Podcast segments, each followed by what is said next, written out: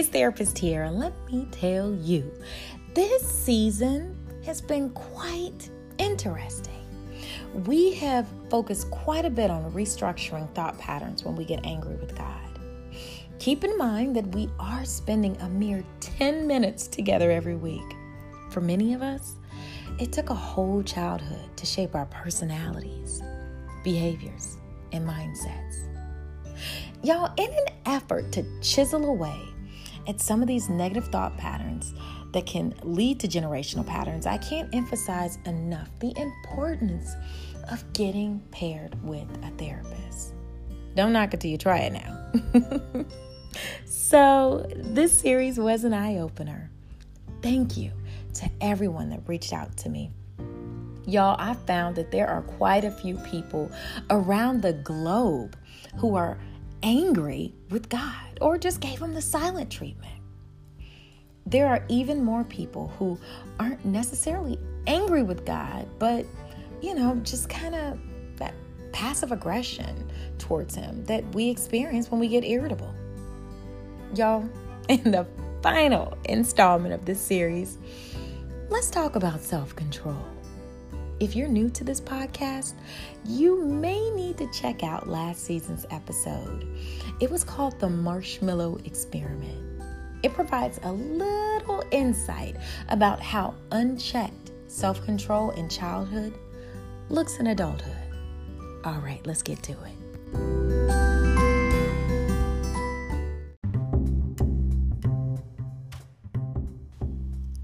Control, or the ability to manage one's impulses, emotions, and behaviors to achieve long term goals, is what separates humans from the rest of the animal kingdom.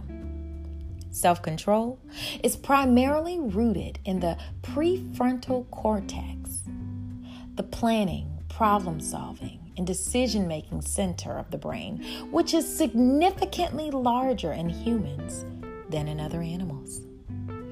Okay, so what does self control have to do with being angry with God? Well, hear my heart.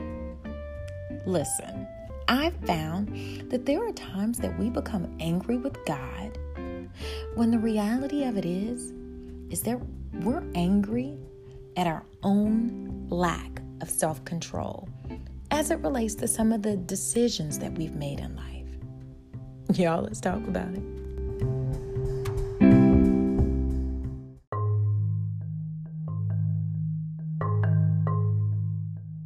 Now, listen here.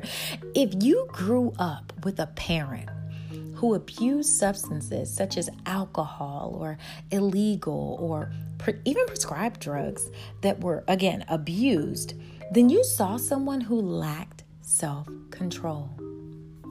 When there are children within the home, there's always little eyes soaking in what they see.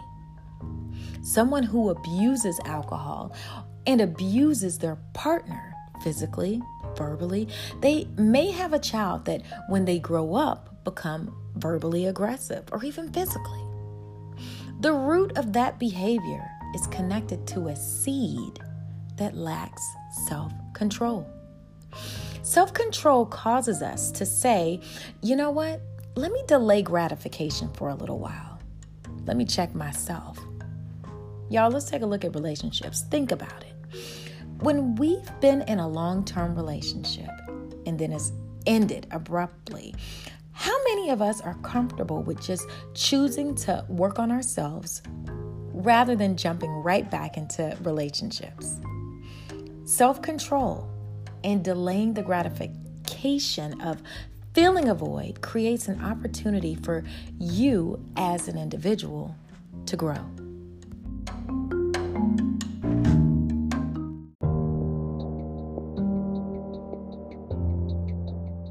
Y'all, I'm human. And it breaks my heart when I hear a client tell me that one of their parents hopped from relationship to relationship within their childhood. And in the midst of one of the relationships, they were maybe neglected or abused. Y'all, self control says, Whoa, wait, I'm going to slow down before I jump right back into another relationship so that I can make certain I'm being the best parent that I can be. Or self control also says, I don't want to attract anything less than the best for me. Unfortunately, there have been people who have been hurt by their lost relationships or even their rebounds. Some have even said, God, why did you do this to me? When the reality of it is, is that He, as in God, gifted each of us with free will, meaning that we are responsible for managing our own seed of self control. We use his resources to assist us in cultivating the good seed of self control. And let's be honest, it does take some restraint. And anybody that knows anything about working in a garden, that is not for the lighted heart. Y'all, I remember my mama taking me to pick some greens one time, and I was just picking them. I was tired, and I didn't want to be out there. But you know what? I think about when she finished making the pot of greens, I was right there at the table eating good, eating real good.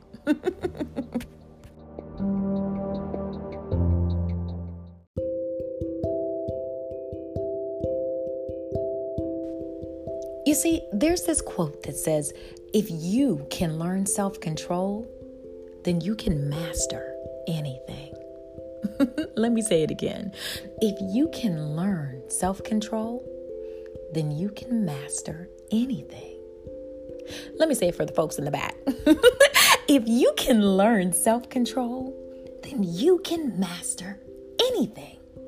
Guess what? You can start a business because it takes self control to focus on your business plan. You don't want to know what else?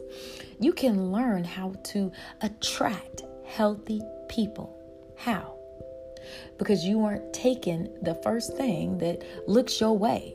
You're choosing to control your body and respond to any red flags appropriately.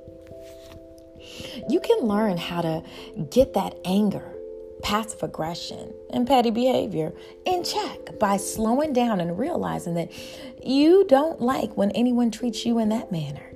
So you won't treat anyone else that way. Y'all, that takes self control. Okay, so let's get to the God piece because I've been talking quite a bit about this seed in this garden. Did you know that self control is one of the things that God identifies as a fruit? And what does all organic fruit have? A seed. Once self control is planted, it grows within us. If we let our unhealthy desires lead to our poor decisions, our lives and our bodies can quickly spin out of control. Then what do we have? Negative generational patterns, right? Y'all, let me tell you, we got to really slow down and take the time to get understanding of what self control looks like in our day to day life. And it's nothing like having an accountability partner, somebody that you can process this out with so that they can restructure negative thoughts that lead to negative behaviors. If you want to learn more about God's fruit of the Spirit, check out Galatians 5 22 through 23. It can really teach you a lot about that fruit we've been talking about. All right, see you soon.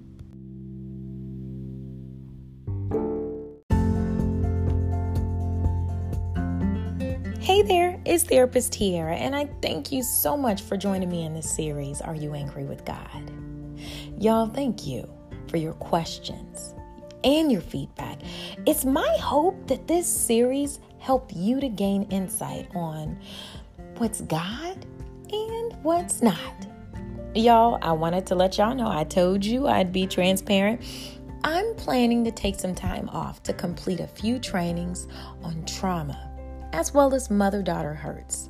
Y'all know, if anybody that know me know I am passionate about trauma. And so anytime I can get into a training, hey, I'm there.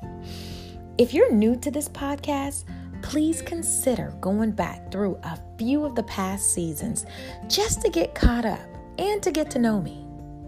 If not, and you're returning, then it's always good to get a refresher while I'm out. If you've enjoyed this podcast, then you can find me wherever you get your podcasts. See you in about a month. Bye.